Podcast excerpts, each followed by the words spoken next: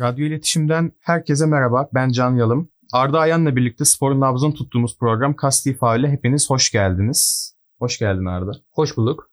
Nasılsın, iyi misin? İyiyim Can, sen nasılsın? Ben de iyiyim, teşekkür ederim. Oldukça uzun bir aranın ardından bir ayı geçti galiba değil evet, mi? bir ayı geçti. Bir ay. E ne yaptın bu sürede? Azıcık konuşalım.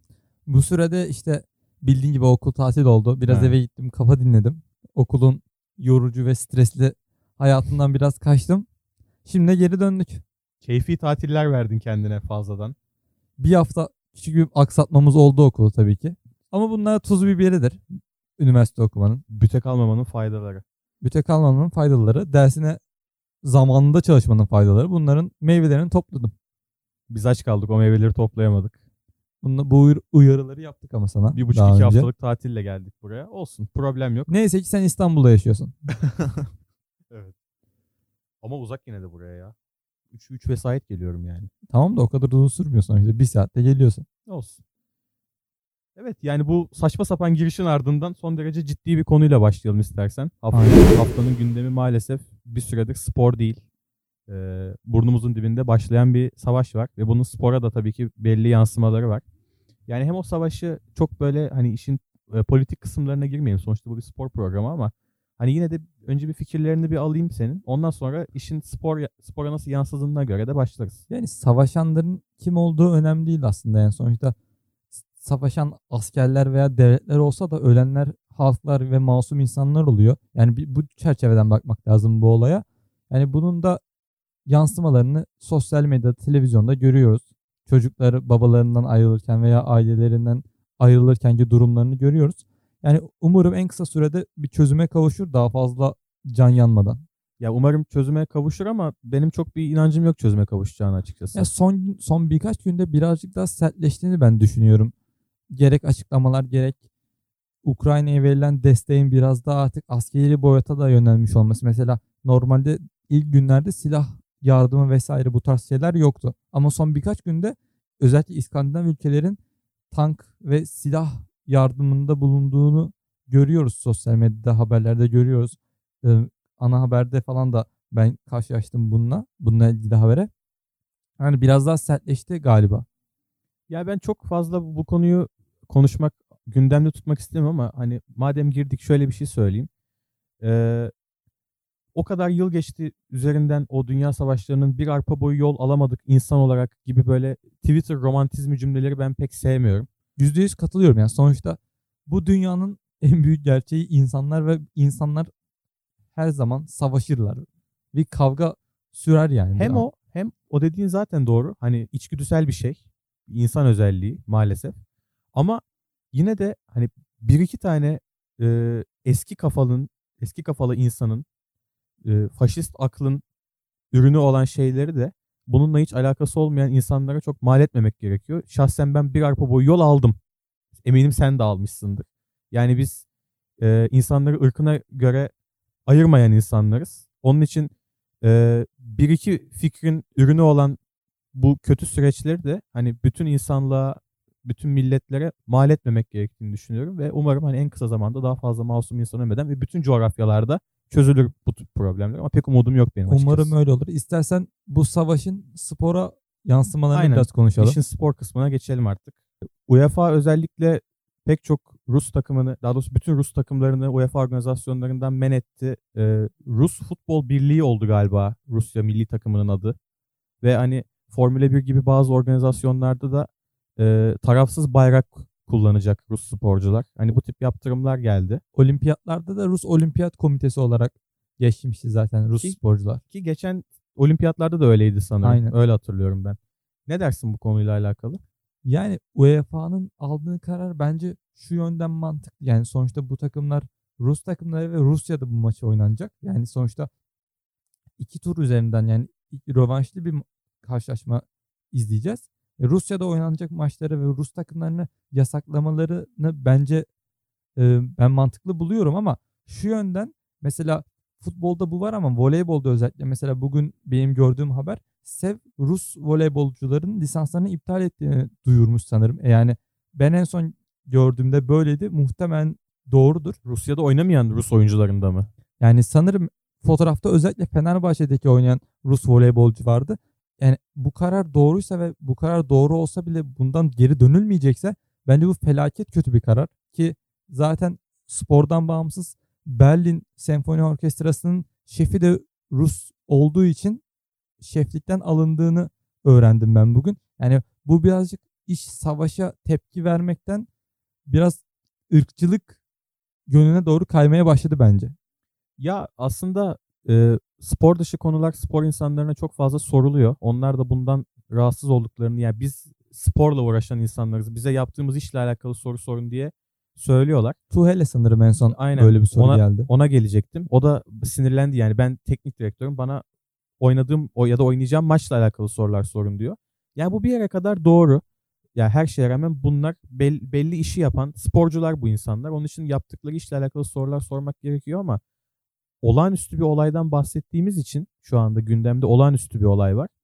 Ve e, insan haklarına saygılı e, barışa inanan her insanın da belli bir noktada tepki göstermesi gereken bir olay var. Yani şimdi şunu söyleyeyim. Biz şimdi ülkecek bütün olayları Twitter'dan tepki gösterip tweet atarak vicdanımızı rahatlattığımız için her insanın şimdi çıkıp tek tek ben savaşı kınıyorum, ben savaşı kınıyorum demesine gerek yok. Kimisi içinden savaşı kınıyordur ama hani çıkıp bununla ilgili bir röportaj verme gereği duymadı. Çünkü kimse vicdanındaki fikri bütün insanlığa yaymak zorunda değil. Bazı insanlar fikirlerini kendi içinde yaşarlar ama dediğin şu bakımdan doğru. Bu işin herhangi propagandasını yapmamış, sadece işini yapmaya devam eden bir insan bunun müsebbibi olmamalı. Yani o da bu yüzden kendi yaptığı işten alıkonulmamalı bence. O konuda sana katılıyorum yani. Yani çok doğru söylüyorsun. Yani spora mal olmuş isimlerin özellikle bir tepki veya fikirlerini belirtmesi gerekiyor. Özellikle mesela Tuhel değil de Lionel Messi atıyorum. Cristiano Ronaldo, LeBron James ki LeBron bu konularda genelde duyarlıdır. Amerika'daki yaşanan e, siyahi ırkçılığıyla alakalı son derece aktifti biliyorsun sen de. Yani bu tarz figürlerin bence burada konuşması gerekiyor. Yani Tuhel'e bu soruyu sorman biraz saçma yani. Ya şey kulübün sahibi Rus olduğu için o zaman git ona sor yani. Aynen. Tuhel orada takımın teknik direktörü kupa finaline çıkacak birazdan. Aynen. Hiç umursadığını zannetmiyorum o an Abramovich'in o an ne yaptığını. Orada biraz gazetecinin işgüzarlığı olabilir. Yani Evet. bir oradan bir demeç veya bir kargaşa çıkarma amaçlı da soru sormuş olabilir. polemik merakı. Yani birkaç sene biz de yapabiliriz bu tip hareketler. Buradan nereye gideriz bilmiyorum ama Bu yap- kaydı sileriz. yapmak zorunda kalabiliriz. Evet buraları kesmek gerekebilir. Yani başka eklemek istediğim bir şey yoksa bence bu konuyu ufaktan geçelim. Daha Aynen, bu kadar tatsız konulara Ha, Son bir şey söyleyeyim. Bak şimdi aklıma geldi. Ee, sporcular özellikle dünyaya mal olmuş. Demin söylediğin sporcular arkalarından çok e, yüksek kitleler taşıdıkları için hani onları idol belleyerek büyüyen çok fazla çocuk var. Onun için ya her Rus çıkıp ben savaşı lanetliyorum. Her İtalyan, her İngiliz, her Türk çıkıp elbette bunu söylemek zorunda değil. Dediğim gibi az önce. Ama e, kitleleri peşinden sürükleyen insanların ben bu konuda sözcülük yapması gerektiğini düşünüyorum bir noktaya kadar. Mesela e, Donald Trump'a zamanında bu siyahi olaylarında haksızlığının çok daha böyle gün yüzüne çıkmasında Amerika'daki sporcuların, NBA oyuncularının gösterdiği ortak tepki çok etkili olmuştu. kesinlikle. Yani tek başına figürler de ama aynı zamanda o figürlerin beraber hareket ettiği kurumların da bu tip olağanüstü noktalarda tek ses olabilmesi gerekiyor bence. Kesinlikle katılıyorum. Teşekkür ederim. Rica ederim. Ee, Şimdi istiyorsan haftanın gündemindeki diğer konuya geçelim. Ee, Türkiye basketbol takımı iki maçta da Yunanistan'a kaybetti. Evet maalesef. Ve hani e, maç içinde yüksek farklarla geride düştü. İki maçta da sanıyorum düştü. Aynen. Yani e, şunu söyleyip pası sana atacağım. Hani belki e, Türk milli takımının en iyi oyuncuları, o NBA'de bizi temsil eden oyuncuları olmadığı için hani çok şey kabul edilebilir bu ama hani Yunanistan da bildiğim kadarıyla az kadrosuyla çıkmadı maça. Yani sonuç olarak Onun da eksikleri Giannis vardı. Antetokounmpo gibi bir canavarından yoksun mücadele ediyor. Yani bu takımın belki de %80'i falan yani. Ve Yunanistan'da bir de şu da var mesela yıllardır Yunanistan milli takımı dendiğinde aklımıza gelen o emektar oyuncular da artık bir bir büyük bir çekilmeye değiş- başladılar. Büyük bir değişim geçiriyor yani Yunanistan'da. Ee, senin da- ve benim bizim asıl e, bu maçla ilgili ve bu iki maçla ilgili daha doğrusu problemimiz Türkiye'nin kaybetmesinden çok e, kazanacak bir oyun ortaya koyamamasıydı sanırım deyip topu sana bırakayım. Hani dediğin gibi kaybetmesinden daha önemli. Nasıl kaybettiğin de önemli basketbolda. Çünkü bunu kendi aramızda da konuşmuştuk kayıttan önce. Yani bir basketbol maçında o gün gününde olmazsın ve rakibin her attığı girebilir yani. Mesela özellikle bu bize çok olur. Şutör olmayan bir takım Türkiye milli basketbol takımına karşı bir anda çok şutör Ya. olabilir yani. Böyle bir şanslılığımız var. Ama biz e, sahada hiçbir şey üretemedik yani. Shane Larkin'in birebirlerine ve orta sahaya geçtikten sonra o, o an oyun kurucu kimse Doğuş Özdemiroğlu da olabilir bu. O an oyun kurucu kimse Burhan Tuncer de keza onun birebirleri veya pick and roll'üne kalmış bir Türkiye milli basketbol takımı gördüm ben ki yani biraz Orhun Ene'yi burada eleştirmek istiyorum çünkü daha önceki eleme maçlarını da izledim. Biz Belarus'a kaybettik mesela Belarus'ta. Yine hiç iyi bir basketbol oynamayarak. Yani Büyük Britanya'yı yendik kendi sahamızda ama Büyük Britanya Ne Türkiye- kadar bir marka yani Türkiye basketbol basketbola. takımına karşı koyabilecek bir marka değil dediğin gibi yani Ta- oyuncuları o seviyede değil. Ligi o Ama seviyede değil. Belarus'un da değil be abi. İşte yani belki de deplasmanda olsa bu maçı kaybedecek mesela. Büyük Britanya'ya karşı ki sonuçta oynayacağız yani. Ben o maçın zor olduğunu düşünüyorum yani. Kolay kazanabilecek bir maç değil. Ardından Yunanistan'a ye- yenildi iki maç arka arkaya. Yani şu anda bir galibiyet, üç mağlubiyetimiz var. Dünya Kupası elemelerinde. Peki gitme şansımızı da çok zora soktuk galiba. Yani bir sonraki maçımız Belarus'ta kendi sahamızda yani çok belir karar maçı olacak artık yani ki burada ikili averaj, üçlü averaj muhabbeti de eğer varsa muhtemelen girecektir. Çünkü bize muhtemelen yetmeyecek yani 3'e 3 bitirsek bile yetmeyebilir. Peki e, şundan da kaynaklanıyor olabilir mi? Yani mesela Türkiye basketbol takımı 2010'lu yılların başında çok iyi bir iskeleti vardı. Kerem Tunçeri, Kerem Gönlüm, Semih Erden.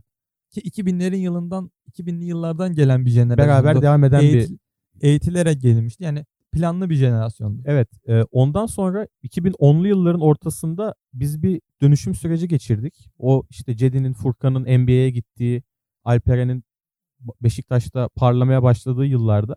Ve hani bence son yıllarda da ufak ufak yeniden bir iskelet oluşturmaya başladık. Gerek NBA'ye gönderdiğimiz oyuncular, gerek kendi ligimizdeki kalburüstü oyuncularla. Yani şunu diyeceğim.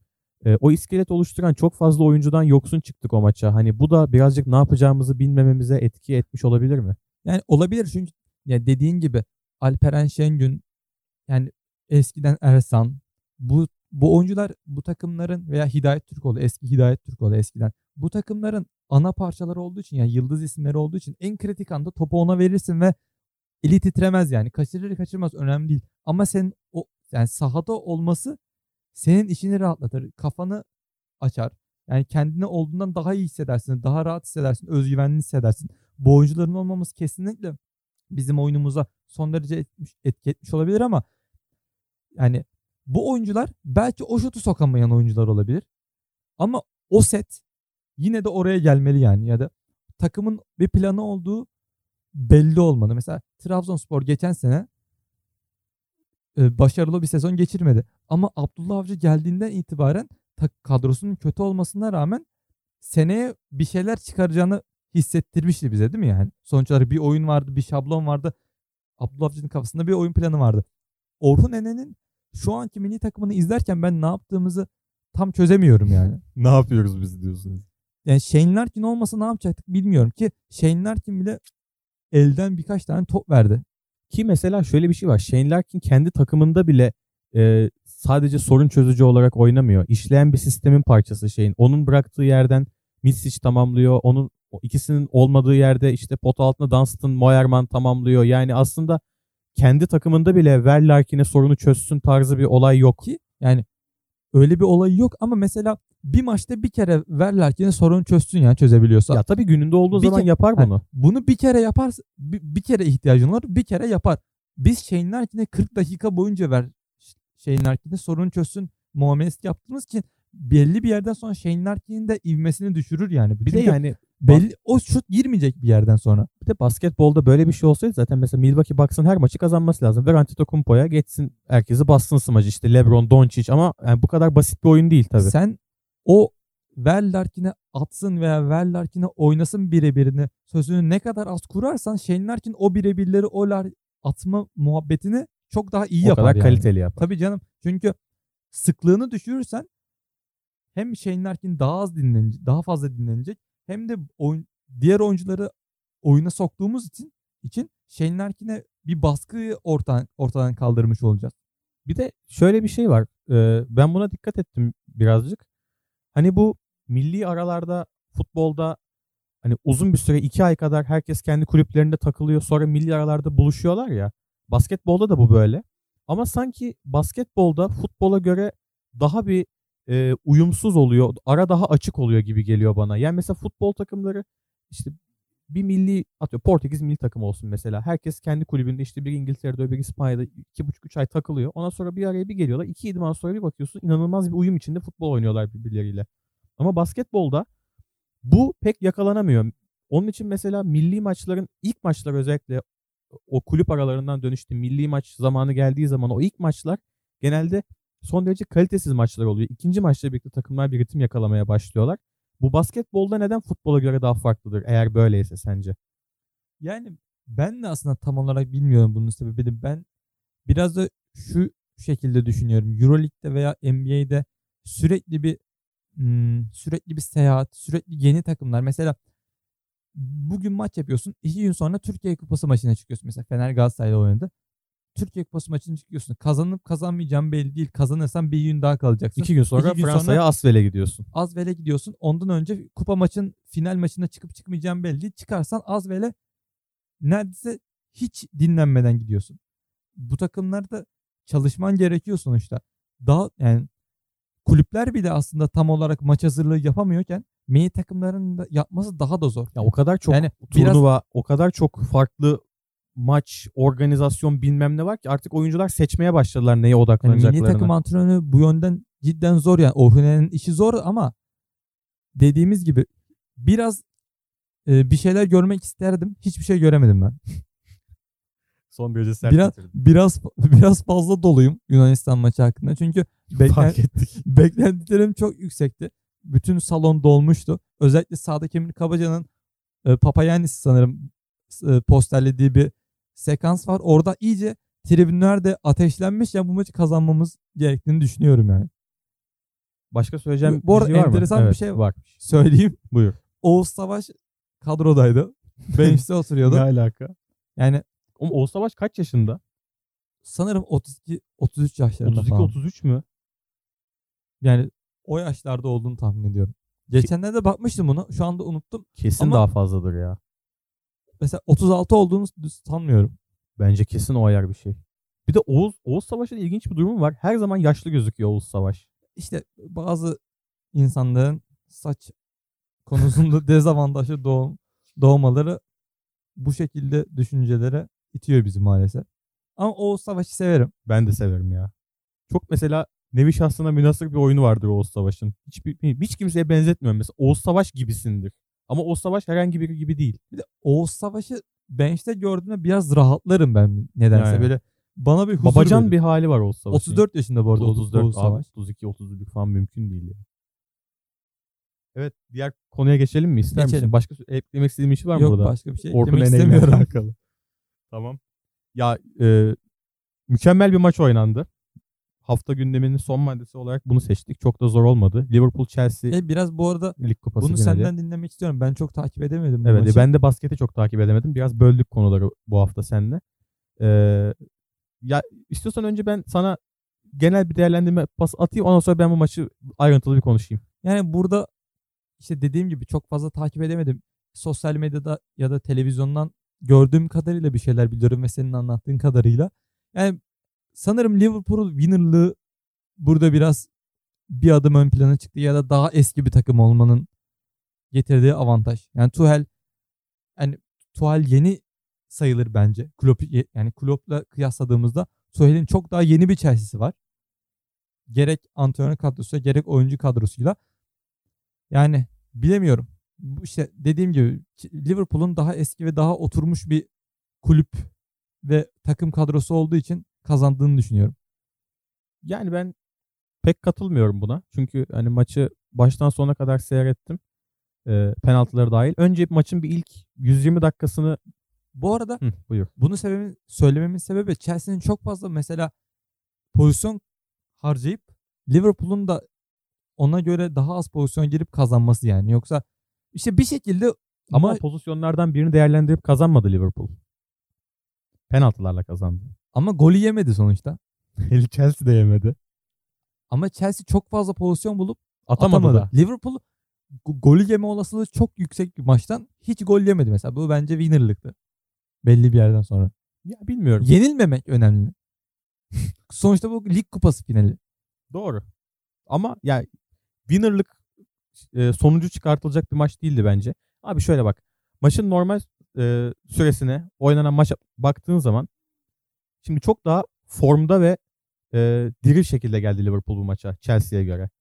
Chelsea zaten bütün sezonu çöpe attığı bir dönem geçirmişti. O dönemden daha yeni yeni toparlanıyor sakatlıklarının iyileşmesiyle. Ve inanılmaz şanssız bir sezon geçiriyor yani. Canavar gibi giren Evet, bir takımın Aynen öyle.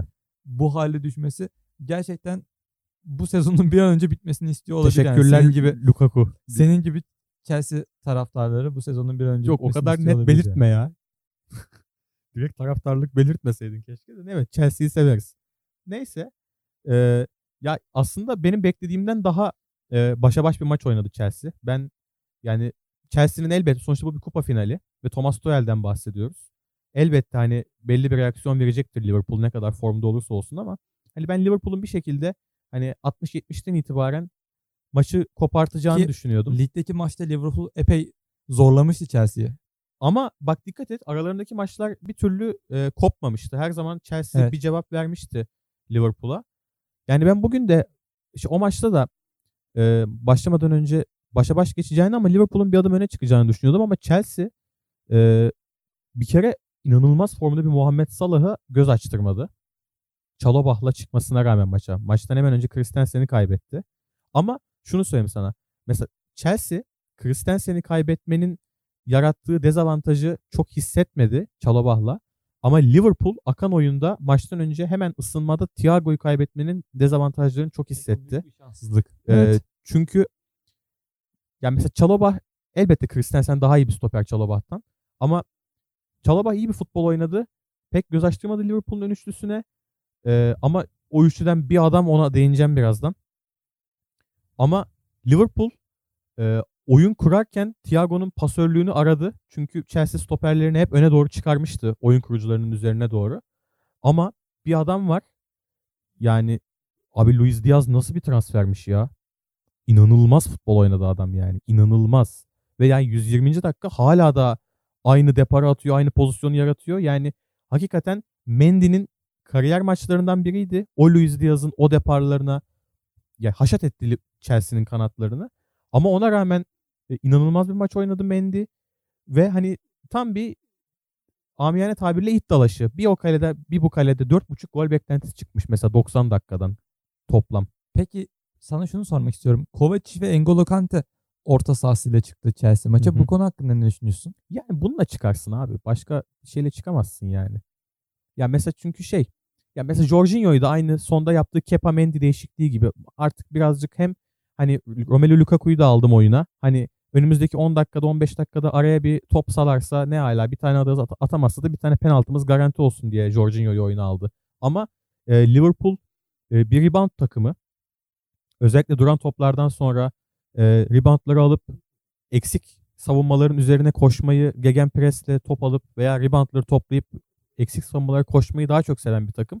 Onun için senin de en az Liverpool kadar e, rakibi ısıran ve hızlı şekilde hata çıkabilen orta sahalara ihtiyacın Bu var. düşünce de zaten seni direkt Kovacic'e mecbur kılıyor yani. Kovacic Çünkü zaten cepte. Hani öbür tarafta da e, Liverpool nasıl hızlı çıkmayı, reboundları almayı seven bir takımsa Chelsea de bundan çok farklı değil. Chelsea de bir pres takımı. Hatta Lukaku'nun Chelsea'de oturmamasının sebebi biraz buna bağlanıyor. Yani bir e, sistem takımı değil de bir pres ve hata değerlendirme takımı olduğu için Lukaku'dan Thomas Tuchel'le aralarının uyuşmadığına yönelik çok yazılar yazılıyor. Ben de buna katılıyorum. E zaten hani iki takımın da karakteri böyleyken Kante Kovacic ikilisinden başka bir ikili alman çok da zor değildi. E, şu Mendy Kepa değişikliğine bir değinelim.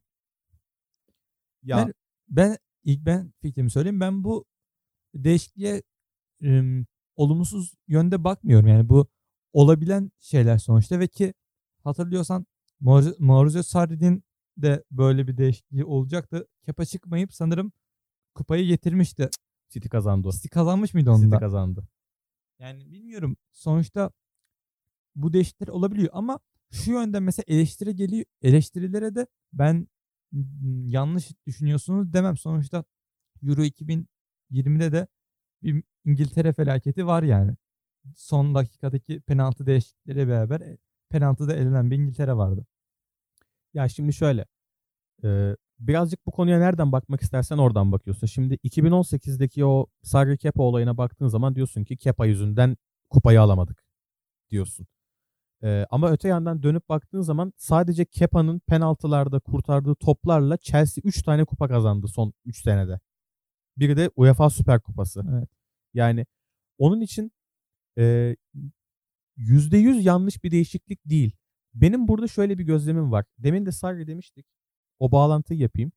Sarri Chelsea'sinin çok eleştirilmesinin nedenlerinden biri e, özellikle Sarri'nin oyuna yaptığı hamlelerin çok tahmin edilebilir olmasıydı. Ve mesela o sene en çok yapılan değişiklik e, Kovacic-Jorginho değişikliğiydi.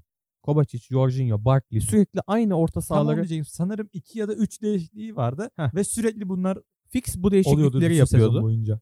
aynı orta sahaları değiştirip orta sahayı tazeleyeyim hata taze çıkayım ama yani Premier Lig bu kadar basit bir lig değil. Onun için iş yapmıyordu. Takım biraz sıkıcı bir futbol oynuyordu. Kabul ediyorum ki ben Sarri'yi çok severim. Ee, bu değişiklik, Mendy Kepa değişikliği maçın nasıl gittiğine o an kalede kim varsa onun formuna bakılmadan yapılan bir fix de, Sarri değişikliği haline gelmeye başladı. Sarri de mesela bazen çok iyi oynayan bir Jorginho'yu çıkartıp bir durup dururken Barkley'i sokuyordu. Barkley de sağ, sağa sola şutlar çekiyordu. Dışarı atıyordu topu. Yani evet penaltılardan önce Mendy yerine Kepa'yı almak %100 yanlış bir hareket değil. Ama Mendy öyle bir maç oynadı ki Tam bunu bu düşüncene tamamen katılıyorum orada. Bitirdikten sonra ben de hemen bir şey ekleyeyim. %100 yanlış değil ama e, %50 bile doğruluk payı ben olmadığını düşünüyorum. Çünkü Mendy öyle bir maç oynadı ki sonucu ne olurdu bilinmez. Belki Tuchel Mendy ile devam etse ve Liverpool kupayı kazansa millet diyecekti ki Kepa'yı niye almadın oyuna? Yani bunlar denir. Arkadaşlarım da beni bu şekilde eleştirirler. Hani de- değişiklik yapıldığı anda bunu söylemen gerekiyordu diye. Haklılar.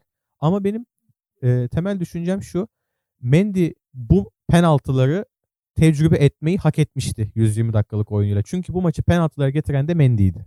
Yani bu konuya başka bir spor yönünden bakacağım. Mesela basketbolda aşırı havaya giren bir oyuncu arka arkaya birkaç tane daha şut sokabilir mesela. Çünkü o yani onu tam açıklayamazsın mesela. Ee, taktikle veya teknikle açıklayamazsın. O onu sokar yani bir şekilde. Kaleci, kaleci mevzusunda da aynen böyle düşünüyorum. Mendy o kadar acayip bir maç oynamış ki o, o havada olan bir kaleciyi çıkarman çok zor yani. Yani o kadar da mantıklı değil. Çünkü yerine gelen kaleci yani ısınma hareketleri yapıyor da Ve mesela kadar şöyle yap. yani? Mesela 105. dakikada al oyuna. normal fut- futbolcu yani stoper sokmak ya da penaltıcı sokmak gibi bir şey değil yani kaleci değiştirmek. Ya çünkü hem tamam bir kalecinin penaltı içgüdüsü çok iyi olabilir ama maça da sıcak olması gerekiyor. Onun Aynen için öyle. mesela 105. dakikada sok. 15 dakika hani tamam gol yersen çok büyük şanssızlık ama hani bu işin riski böyle. İkinci uzatmanın başında sokarsın. 15 dakika Kepa da ısınır. Belki kalesine 2-3 şut gelir, kurtarır. Kendini daha iyi hisseder. Yani maçın içine girebilir tam olarak yani. Sonuçta 120. dakikada giren bir fut- futbolcudan bahsediyoruz. Tamam ısınırken hissedersin o atmosferi de sahada olmak bambaşka bir Ya şey. rezalet de bir penaltı attı bu arada. Acayip canımı sıktı yani. Bu kadar da kötü. Volkan Demirel'in Başakşehir maçında attığı penaltıyı hatırlıyorsun değil mi? Hatırlıyorum ama ondan daha kötü olamaz ya. evet. Volkan'ınki çok kötüydü ya. Hani o top gerçekten 8 yaşında bir çocuk vurmuş gibi yuvarlandı yani. ya Volkan Babacan da gülüyordu zaten. O kadar O çok- kötü bir penaltı ki. Aşırı makara bir maçtı zaten. Yani 90. dakikadan sonrası kimse çok fazla umursamadı yani maçı bildiğin. Volkan Demirel dahil. oyuncular ve tribündekiler dahil mesela tribündekilere zoom oğlum atıyordu. Fenerliler. Hani penaltıda zoom atıyordu tribündekilere. İnsanlar yarılmışlar gülmekten yani. Diyerek bu e, finali kapatıyorum. Liverpool'u tebrik ediyorum tekrardan. Tebrik ederiz. Ee, bu hafta konuşacağımız genel konuya geçelim istersen. Ee, bu konuyu nasıl karar verdik? Önce onu bir anlatayım kısaca. Ee, bu Liverpool-Chelsea maçında yaşanan bir pozisyondan, Lukaku'nun attığı golde verilen offside kararından sonra ve hafta arası Everton'da Manchester City'nin maçında da Rodri'nin bir elle oynama pozisyonu vardı. Hatta Premier Lig yönetimi özür diledi Evet. Everton'dan bu penaltı verilmediği için. e, futboldaki VAR sistemini konuşalım istedim ben bu hafta. Yani futbolda neleri çözdü veya çözebildi mi? E, istenildiği kadar şeffaf mı? E, adaleti sağlıyor mu? Oyunun akışına zarar veriyor mu? Ve benim bu konuda bir fikrim var. E, önce sözü sana bırakacağım. Ondan sonra da fikrimi söyleyeceğim. Bu fikir üzerine bir tartışalım seninle. Yani adaleti sağlıyor bence bu sistem ama mesela Thierry Henry'nin 50 attığı, milli takımda 50 attığı gol gibi pozisyonları engelliyor diyeceğim de işte en son Everton maçındaki son derece net bir penaltıyı vermedi mesela. Thierry Henry'nin penaltısı kadar net bir penaltıydı. Pardon. Thierry Henry'nin iptal golünün iptal edilmesi kadar net bir penaltıydı. Yani oyunu fazla durdurduğunu düşünüyorum. Diğer yandan. Ki bizim ligimizde özellikle. Aynen. Ya e, Avrupa'nın 5 büyük liginde ve özellikle Premier Lig'de olabildiğince oyunu soğutmayacak şekilde kullanılmaya çalışılıyor bu sistem. Çoğunlukla hakemler gitmiyorlar bile kendileri izlemeye. Aynen. Kenardan ne söylenirse onu gösteriyorlar ve oyuna devam ediyorlar kaldıkları gibi. Ama e, hazır mısın söylüyorum şeyi. Söyle bakalım. Ya, ya benim aklıma şöyle bir fikir geldi. Bu ne kadar olur bilmiyorum ama bana pe- pek çok soru işaretini ortadan kaldırır gibi geliyor. Bana e, var çizgilerinin oyuncuların e, omzundan çizilmesi inanılmaz mantıksız geliyor. Çünkü omuz denen şey mesela el değil. El bileğin bittiği yerde el başlar. El bellidir. Ama omuz mesela Fenerbahçe Galatasaray derbisinde bir elle oynama pozisyonu, omuz pozisyonu olsun. Fenerbahçe lehine. Fenerbahçeliler omuz der, Galatasaraylılar el der. İkisini de suçlayabilir misin? İkisi de kendi takımının menfaatini düşünüyor. Aynen. Yani çok ortada muğlak bir ifade. Ben e, VAR'daki offside çizgilerinin sadece ayaklarla sınırlı kalması gerektiğini düşünüyorum. Çünkü futbolcular mesela koşarlarken vücutlarını öne doğru atıyorlar ya hafifçe. Eğiyorlar. Eğiyorlar kendilerini daha hızlı koşabilmek için. Vücudunu öne eğerek kaç santim ayaklarından daha kaç santim ileri götürebiliyorsun ki omzunu? Maksimum 4-5 santim daha ileri gidiyorsun. Ama o mesela birinin ayağından öbürünün omzundan çiziyorsun. Adam omuzda olduğu için daha önde. Allah aşkına kaç tane omuzla gol seyrettin son 5 senede? ya Balotelli'nin şu şov vuruşu vardı bir tane. Yükselen bir topa omuzuyla vuruyordu. Benim ondan başka aklıma gelmiyor bile omuzla atılan gol. Kafa da keza aynı şekilde. Kafanın işte tam bittiği yerden mi çiziyor? Herif kafasını 2 santim yukarı kaldırırsa offside. Ya bana futbolu, futbol gibi hareketli bir oyunu bunlara indirgemek bana çok yanlış geliyor. Çünkü bu tip ufak pozisyonlar maçın çok önüne geçiyor. Ve 90 dakikalık mükemmel bir karşılaşmayı konuşmak dururken offside miydi değil miydi 2 santim 3 santim omzu içeride yok ayağı dışarıda. Bu çizgileri abi ayaktan çizin. Çizgiler üst üste geliyorsa offside kabul edilmesin. Tamam mı? Çünkü çizgiler üst üste yani. Bunu da bir insan ayarlayamaz artık. Çizgiler birbirinden ayrıldığı zaman offside veya değil diye ayırırsın. Hem çok daha kolay olur hem de çizgileri ayaktan çizdiğin için kimsenin kafasında soru işareti kalmaz. Ya bir de şöyle bir şey var. ne Mesela diyorsun? son derece mantıklı bir fikir de var gelirken bu futboldaki bu tartışmaları bitireceğiz bitirecek sistem olarak getirildi. Yani şu an bile bu tartışmayı yapabiliyorsak demek ki bu, bu sistem başarısız bir sistem bu arada. Yani abi al işte en büyük örneği. Ya mesela şu Rodri'nin pozisyonu nasıl penaltı değil ya? Yani Ya bir de ya koskoca Premier Lig yönetimi çıkıp bir takımdan özür diliyor zaten o pozisyonun penaltı olduğunun ispatıdır. Ligin kendisi özür diliyor takımdan. Var neyi çözmüş oluyor bu durumda? İngiliz ve Türk hakemleri galiba sektördeki en kötü ya da en kendi işini zorlaştıran Ya hakemler ben, olabilir. ben yani. İngiliz hakemlerinin soğukkanlılığına hayranım. Kart seçimlerine çoğu zaman katılıyorum. Ama penaltı da- bence penaltı vermeye verme veya penaltıyı vermeme konusunda büyük sıkıntıları var. Ya yani. özellikle şu maç içindeki bizim ülkede oyunu zırt pırt durduran saçma sapan fauller var ya onları es geçmelerine bayılıyorum. Ama e, kritik kararlarda çoğu zaman doğru seçeneği bulamıyorlar VAR'a rağmen.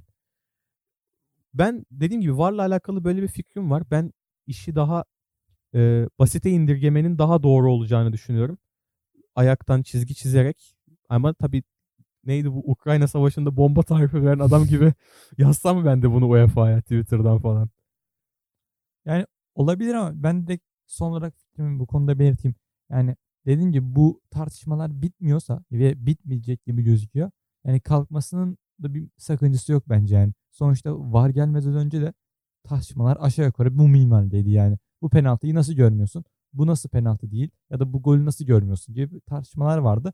Aynı tartışmalar hiç çizgide yani hiç çizgisinden sapmadan şu anda devam ediyor yani varla beraber. Bence VAR'ın kaldırılması Bence varla beraber biraz daha iyi niyet kötü niyet okunmaya döndü iş yani. ya çok normal yani. Her zaman böyle.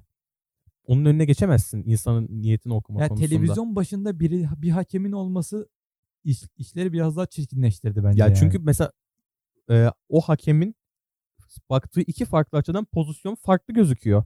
Çünkü yani o pozisyonu hangi açıdan izleyeceğine de o karar veriyor. Onun için hani niyet okumanın bitmesi çok mümkün değil. VAR'ı kaldırsak da getirsek de sistemi değiştirsek de niyet okuma her zaman olacak. Ama bu UEFA'nın şey kuralları var ya özellikle TFF'de bizim her akşam konuştuğumuz lale ortalar falan çıkıyorlar. Hı hı. Hakem kitabının işte kuralının 3. fıkrasının 4. maddesine göre kolun altı. Abi neleri konuşuyoruz ya? Ay bu futbol. futbol bu Top futbol. kale çizgisini geçince gol oluyor. Evet. Top eline çarparsa oyun durur veya elle atılan gol sayılmaz. İşte ya mesela bu işi basitleştirmek lazım bence.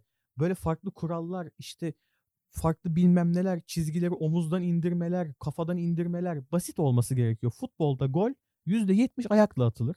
%30 kafayla atılır. Omuz momuz fantezi bunlar yani denk gelecek. Omuzla atılıyorsa da sayılsın abi. Adam omuzla gol, gol atabiliyorsa sayılsın hayır, yani. Omuzuyla kaç gol dediğim gibi kaç gol seyrettin abi omuzunla denk gelecek de herif omuzuyla Yani göğsüyle dediğin gibi Balotelli'nin attığı.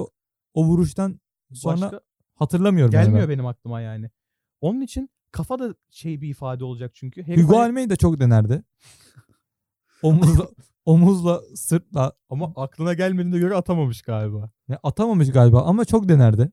Omuzda indirmeyi bir şeyler yapmayı severdi. Bir de bu konunun sadece hani e, çizgilerin nasıl çizildiğine değil bir de biraz son olarak bizim ülkedeki kullanımına yönelik de ben bir konuşmak istiyorum seninle. E, demin gömdüğümüz Premier Ligi şimdi birazcık göklere çıkartalım. Yani Suyu çıktı bizdeki ya. abi 30 saniye bile sürmüyor. Bir penaltı pozisyonu. Bak bu saydıklarım 30 saniyede gerçekleşmiyor. Ekrana stat'taki ekrana pozisyonun görüntüsü geliyor. Farklı farklı açılardan gösteriliyor. Hakem dinliyor. Hakem bir kere bakıp geri dönüyor. Hakem bir kere baktığında geri dönüyor. Bakmıyor bile bakmıyor bile çoğu zaman. Çünkü onu diyorum net olmak gerekiyor diyorum ya. Mesela bir adam elle oynuyordur veya oynamıyordur. Bir pozisyon fauldür veya değildir. Çelme takıyordur veya Zaten- takmıyordur. Karar veremiyorsan demek ki devam ettirmen gerekiyor. Bir de yıllardır her maç izleyen, her Türkiye'de her maç izleyen son birkaç yılda şu soruyu sormuştur. Gidip seyredeceksen 5 dakika neyi dinliyorsun? Aynen öyle. Yani oraya güvenmiyorsan git seyret abi. Git seyret. Sana kimse bir şey diyemez zaten. veya Böyle bir hakkın var senin veya yani. sadece orta hakeme suç atmayalım. Eğer bu pozisyon hakemin mutlaka izlemesi gereken bir pozisyonsa ey var hakemi sen 5 dakikadır hakeme ne anlatıyorsun? Yani, De ki hocam gel izle biz buradan yani anlatamıyoruz. gerçekten bazen var hakemleri sözünü geçiremiyor herhalde. Geçiremiyor. Demek Bunun ki- başka bir açıklaması olamaz. Bak- Çünkü böyle bir pozisyonda mesela var hakeminin abi buna kesin bakman lazım. Buna bakmazsan olmaz. Hiçbir şekilde kaçarı yok bu pozisyonu izlemenin. de ve adam gidip izlesin. Ve sen bunu dediğinde gelmiyorsa yani o zaman ciddi sıkıntı vardır Ya yani. bu bana biraz şey gibi geliyor. Türkiye Ligi'nin son yıllarda e, maddi değeri çok düştü. E, Avrupa'daki ya bu işin beşiği Avrupa olduğu için Avrupa'yı söyleyeyim. Aslında tüm dünyadaki saygınlığı çok düştü. Takip edilmiyor yani. Brentford'un Championship'ten Premier Lig'e çıkarken aldığı para 180 milyon kat avro. kat fazlası yani. Bizim Süper Lig'in 20 takımlı Süper Lig'in ihalesi 140 milyon olacak şey değil. Bana birazcık böyle e, ligi ligin heyecanlı maçlarını böyle yurt dışına satabilecek heyecan yaratmaya çalışıyorlar gibi geliyor bana. Çünkü mesela sen hiç en son Premier Lig'de Almanya Ligi'nde La Liga'da mesela 90 artı 11'de gol olduğunu gördün mü? Hani 90 artı 11 uzatma verildiğini gördün mü? bile Doğru, gö- doğru, doğru, bir soru yani olabilir 38 yani. hafta maç oynanıyor. Bir kere falan böyle 90 artı 10 veriliyor da orada gol oluyor da o zaten yılın maçı seçiliyor. Bizde her hafta Kaos severleri Kaos. ligimize besliyoruz. Evet. Bekliyoruz. bir kaos yaratma böyle bir heyecan yaratma çabası var ama e, kendi yapay heyecanımızı yaratacağız diye futbolun doğal heyecanını öldürüyoruz diyeyim ve ufaktan finale bağlayayım konuyu. Güzel oldu bence. Aynen güzel oldu. Eklemek istediğin bir şey var mı? Hmm, vallahi eklemek istediğim bir şey yok. iyi bir program yaptık diye düşünüyorum. Dolu dolu konuştuğumuzu düşünüyorum. Özlemişim ya gerçekten. Ben de özlemişim. O zaman kapatıyorum. Veda edelim. Tamam. Ee, haftaya farklı konularla, farklı gündemle yeniden radyo iletişimde olacağız. Hoşçakalın. Hoşçakalın.